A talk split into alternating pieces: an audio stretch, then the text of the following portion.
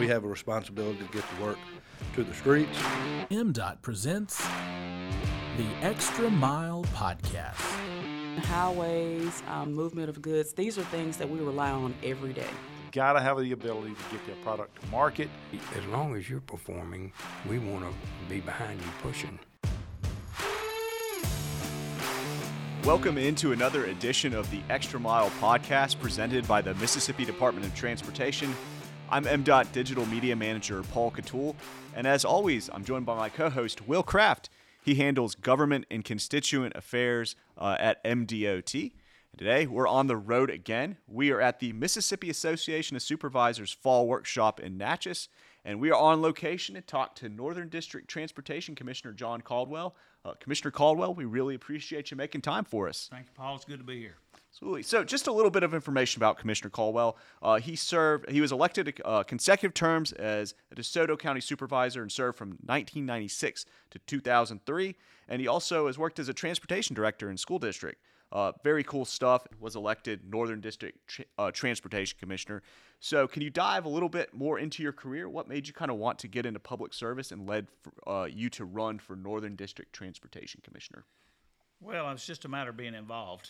Uh, it's not a matter of kind of setting your sights on anything that's elected. Uh, but you know, when you get involved and you and you care about the community and you start trying to make a difference, uh, sometimes those doors open up, and that's kind of where I found myself when I ran for county supervisor and again running for commissioner.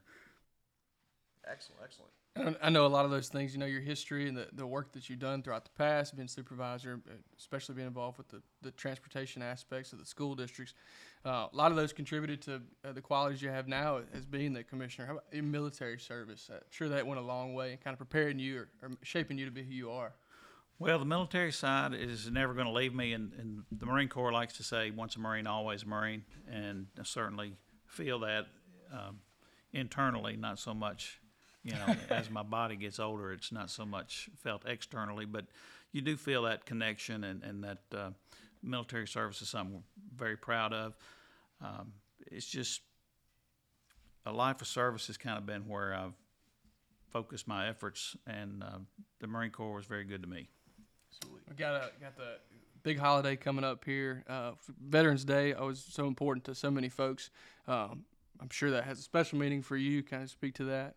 It, oh, absolutely. The uh, Veterans Day, uh, different from Memorial Day, Right. um, honors all veterans, and you know we have a friendly rivalry between the services, and of course we harass the Air Force or the Coast Guard or some of the Army or Navy. So uh, that friendly rivalry it kind of culminates in a, in a November 11th celebration, and we all get to kind of come together and, and recognize the fact that there's people that have, have have gone before us that are serving today, and some are um, serving in peacetime, some in wartime, some are on the water, some are uh, in an office stuck in the Pentagon, and and those those people uh, deserve the recognition. It, it's a high calling, and uh, I, I really admire the ones that are uh, taking that challenge, especially today.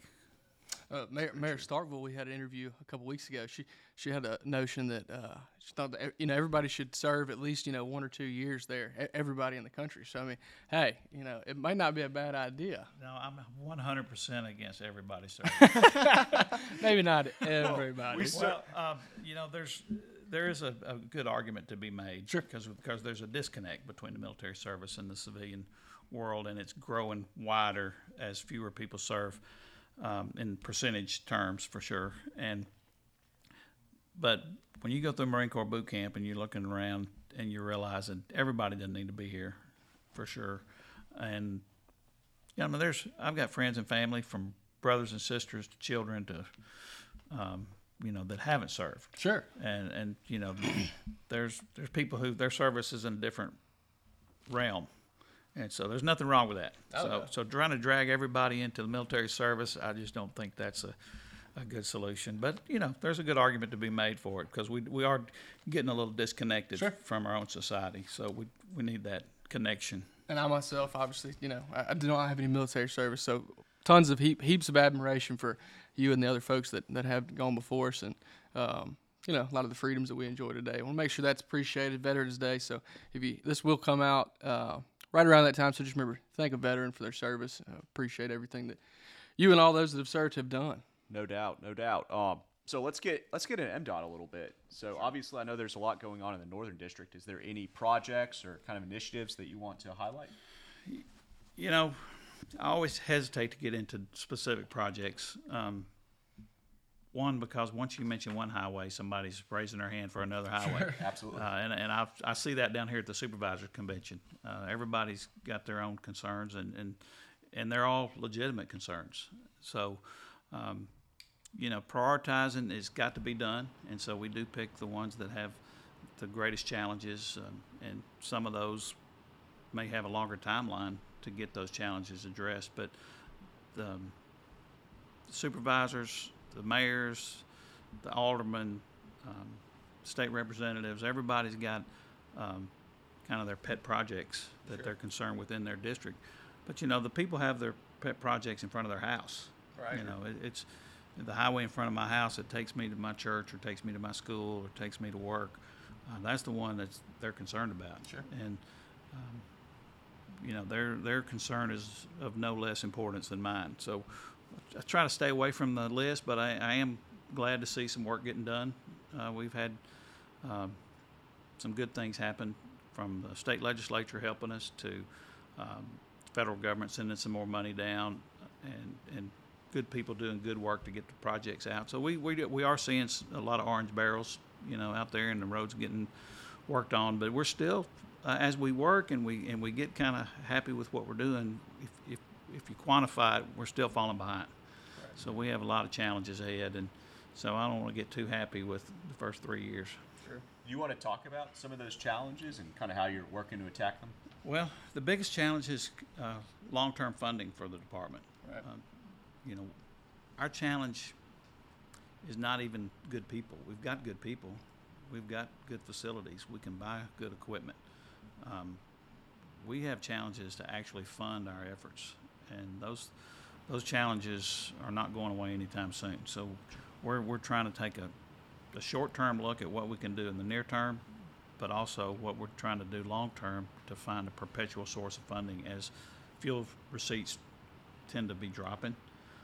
Uh, with advent of electric vehicles, that's going to continue to, to happen, and so we have to figure out how are we going to fund road repairs, how are we going to fund road improvements, how are we going to face the next generation of roads, uh, and what they're going to require, because there's always an improvement, whether it's you know, there, people used to be happy when the dirt road got gravel. Then the gravel got paved, and everybody was happy. And then once it got paved, they wanted better stripes, and then they want reflectors, and then the, you know they needed the lanes to be a little wider. Then the two lanes needs to be four lanes, and so those kind of things continue. Um, and we have to look at the future. What is what is going to be our challenge in the future, and what's going to be uh, the road network, the the rail, the intermodal side of what we do. Uh, how are we going to address that? And we can't address it with current funding, and there is no perpetual funding source right now to, to help us address the future. So we're, that's that's my focus right now. Sure. Yes, sir. And certainly not the answer uh, to that perpetual uh, funding source moving forward, but um, a feather in the cap, if you will, uh, for, for us here recently. The lottery, though, uh, has seen a lot of lottery projects in the Northern District. The lottery projects have, have been priceless. Um, you know, we've we prioritized the roads that we could get the most out of. So the the ones that were we, we could get federal funds for, and we can do an 80-20 split. We it was more bang for the buck. Yeah. But what was happening is that some of the two-lane highways that didn't qualify for federal funds were just getting ignored. So we've had to um, address that, and the lottery funds has helped us do it. Now, the lottery funds, um, while very appreciative of $80 million a Right. year, it's $80 million a year flat. So it doesn't cover inflation, it doesn't cover any kind of improvements or any kind of um, increase. So uh, you know, one of the big criticisms of the 87 road plan was it didn't address inflation, it didn't have an incremental increase. And so the lottery funds did the same thing. Right. You know, so they came in, they capped it at 80 million, and, and we're getting a full 80 million, but we're getting less done every year with that same 80 million. So um, we are seeing some things happen, and, and the lottery funds was was a big uh, player in- Sure. in, getting some things moving the last couple of years. Uh, the new money that the state allocated this year was a, you know, I don't know what we'd be doing without it. I Right. mean, it's just they kept us from from being broke, and so that that's important, and that's real. but it's one-time money. That's right. And so they can kind of lean and kind of tell us maybe we're going to get it again this coming year, Right. and we and maybe we can count on it, maybe we can't.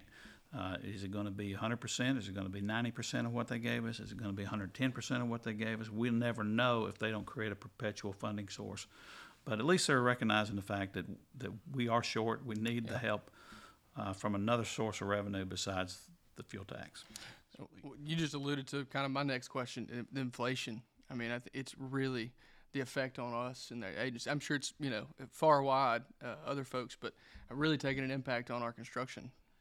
Inflation is hard to explain to folks because not only are we facing inflation with the jobs we're bidding out currently, you know, we have factors built into our bids that allow us to get lower bids at times, um, but they have fuel adjustment charges that they can add to it. So even bids that we approved over a year ago, if that project's not done, we're still spending, those costs actually go up Yeah. in the middle of the job.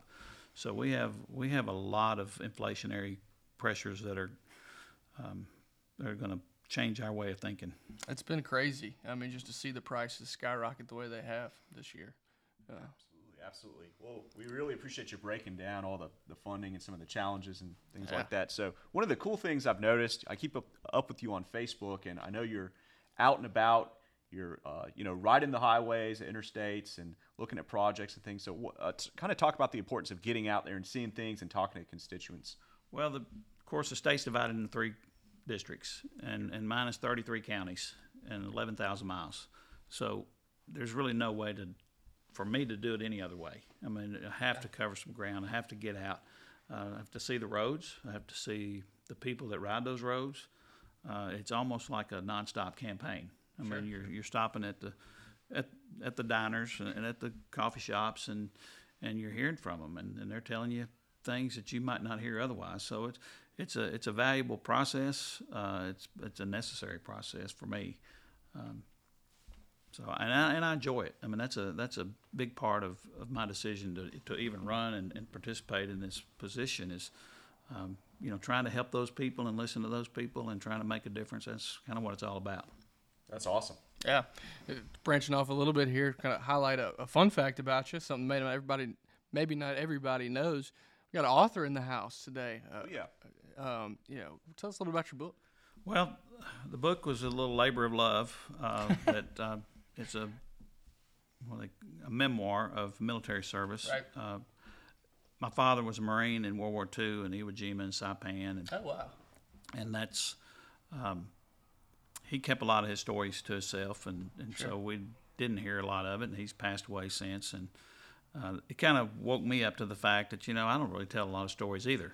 So I started to put them together and put them on paper, and it kind of grew and uh, and grew. And then my world is in the military, bounces from civilian to the military reserve to active duty. You know, being activated for Desert Storm, activated for Iraqi freedom uh, a couple of times, and so those kind of things just keep bouncing me back. And then I go back to the civilian world, to, to the school bus world, to the to the political world, back to the Marine Corps world.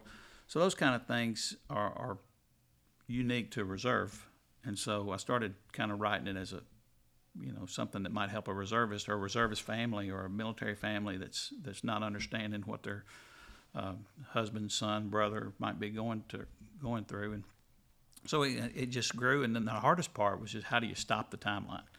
You know, where, where, where do you end it?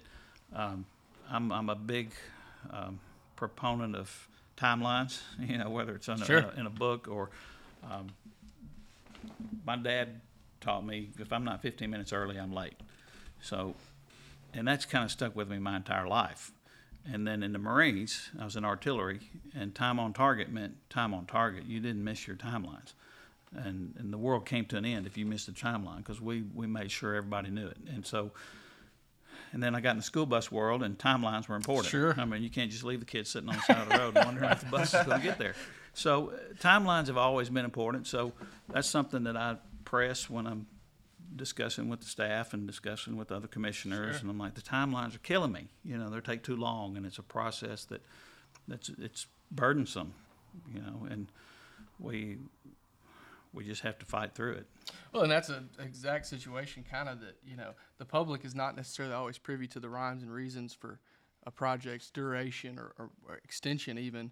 Um, but they always see that it, it's still going on. You know what's happening, right? They so it, I think you know being engaged and, and that focus on the timelines kind of go hand in hand with just that public perception of that we're staying on top of things and moving projects forward. It does. People need to see something happening, right? You know, and, and when when all of it's behind the scenes, it gets really Sure. difficult. Um, some of it being behind the scenes is okay, but Right. well, we need to see something happening Yeah. on the ground, and that's something that you deal with every day. And um, when I travel those roads and, and do those visits and, and get around, they want to, you know.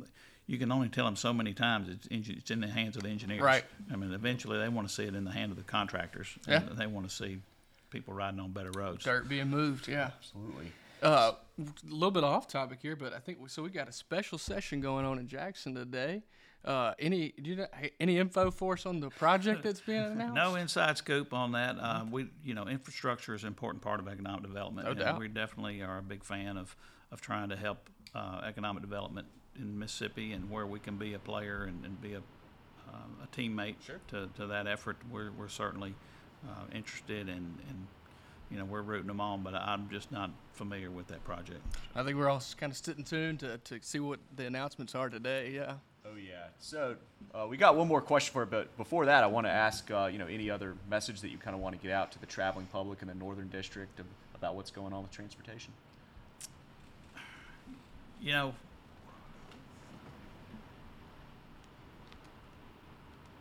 that's interesting. You know, you start talking about messages to the public, and then there's just so many variables. Sure, sure. You know, I, I get frustrated. You know, we spend a lot of money telling people don't hit a deer when it crosses the road, and, and that kind of frustrates me sometimes. I'm thinking, can we not get a better message out than don't hit that deer? I wasn't trying. But at the same time, uh, we do have a, a safety focus in what we do, and we do want to make sure that our roads are safe. And that's a lot of what the complaints are. When people say, "Hey, this this intersection is dangerous. This road is too dark," or "This, you know, these stripes are not done. These reflectors aren't done. These shoulders are washed out." They're talking about safety as well. Sure. And so we need to be able to respond. And when we're um, short funded, for one, it's hard, and we're short handed is another one. Um, North Mississippi is a little unique. Um, two counties in particular, DeSoto and Marshall, um, are very short handed. But when you're in Marshall County and you can get $17 an hour to push a two wheeler in a, in a Yeah. warehouse, in an air conditioned warehouse, not diminishing the value of pushing a two wheeler in an air conditioned Sure. warehouse, but I don't pay that much. You know, commission doesn't pay that much for our new workers. So we can't get anybody for eleven dollars an hour when our neighbors are paying seventeen. So Right. count- counties like DeSoto and Marshall, where the pay is so high, uh, we're having real trouble. And so what happens is Benton County is taking people out of their county to help Marshall County. Tate County's taking people out of their county to help DeSoto County. And so we're, we're trying to find creative solutions on how do we staff our uh, roadside help. kind of having to rob Peter to pay Paul. We like are. We're say, definitely yeah. robbing Peter to pay Paul, and it's it's a it's something that's not ending anytime soon. Like I said, we're going to try to get more creative and find better solutions and, and find a way to get the pay up to get Yeah. To compete. I mean, we'll we'll never catch up because if we catch up, they'll raise theirs. Sure. I mean, it's that's private industry Right. uh, nature of the beast, and they're going to always be able to trump us to some degree, but they can't trump us six dollars an hour's worth. We got to be able to make kind of close that gap. Competitive, right? Yeah. No. Well- thanks for the insight, Will. Let's Yeah. let's finish it up with uh, our favorite question The, here. the big one, the money question here. So, I, as you've alluded to uh, multiple times, you know, you spend a lot of time on the roads. You got to eat, and we like to eat. We like to eat around here. Is there a favorite spot, maybe somewhere, or a hole in the wall that? You know, that's not fair uh, because, you know, some places are better for Mexican food and some are better for, you know, meat and three and some are better for a big greasy hamburger. So uh, I have a hard time picking a favorite. Okay. You know, but but the diners up and down the highway I like to stop at um, as, as opposed to, I mean, I, I spend enough time at the fast food joints as it is. but it, anytime I get a chance to, to stop at you Good know, old mom and Sparks, pop. Sparks, you know, drive in, you know, Yeah. in Tishomingo County or something like that. That's always good to be able to um, stop and get that home cooking and, and get a little, um, even more than the food, the, the personalities there Yeah, that, kind of kind of adds to the equation. But um, it's it's all over. Sure. You just got to look, and and and so I, I know you want the place to go, but That's the thing to do is to go out three or four days a week, like we do, and just and just keep going and keep stopping, and you end up putting on the weight. But that's that's a it, it's a good process, and and definitely, uh, you know, people like to conjugate where the food is. Yep. And so where the people are is where we like to go and, and kind of make a make the connection and find out what the troubles are and and sometimes that little old lady on at, at the diner knows more about the road troubles than than we do. So You get yeah, so you get torn into for some of them. we Yeah, just got to be able to listen and, and make a, make adjustments. Oh yeah. What about uh? What's the go-to fast food? If you got if you got to have a quick bite, you got all the options out there. Go to fast food for me is is, is just going to be the old fashioned hamburger. Good old MacD's, Wendy's, something like that. Yeah, maybe Jack's. Okay. Yeah, I'll, I'll, I'll give Jack's a prop a little I bit. don't know that I've ever had a burger from Jack's. You got it's old Jack in the Box. You Put know, it on the changed list. Yeah. There you go. We got plenty of places to They- stop. And they always got a milkshake to go with it. So that's, Ooh, that's that good. got me there. Yep. Um, but yeah, I've, I've got to ration my milkshakes. It's tough. But, but I can yeah, I you- could eat ice cream every day. It, it's it's hard not to stop when you go through Walnut to stop and get a milkshake somewhere, and, and there's a few I places there. Empathize Absolutely. very much. Well, yeah. yeah. we'll put that all on the list, and you know we- we're biased, but Mississippi has the best food in the world, and there's nothing better than uh, mom and pop in small town Mississippi. Um, so we'll go ahead and, and wrap things up. Commissioner Caldwell, we really appreciate you know we know you're a busy guy. We really appreciate you making time for us. Well, I appreciate you having me. I appreciate what y'all do to, to help you know keep the conversation alive, and I think that's a, that's an important part of what we do. We do appreciate it. So, we, we do want to thank all of our listeners out there for tuning into the Extra Mile podcast. Uh, remember, you can watch and listen to episodes by visiting GoMDOT.com forward slash the extra mile. We want to thank our editor, Drew Hall, and our producer, Katie Hornsby. They uh, do a lot behind the scenes for us. Remember, you can follow us on Facebook and Twitter, Instagram, social media. The handle is at Mississippi DOT. Uh, remember to drive smart out there on Mississippi highways.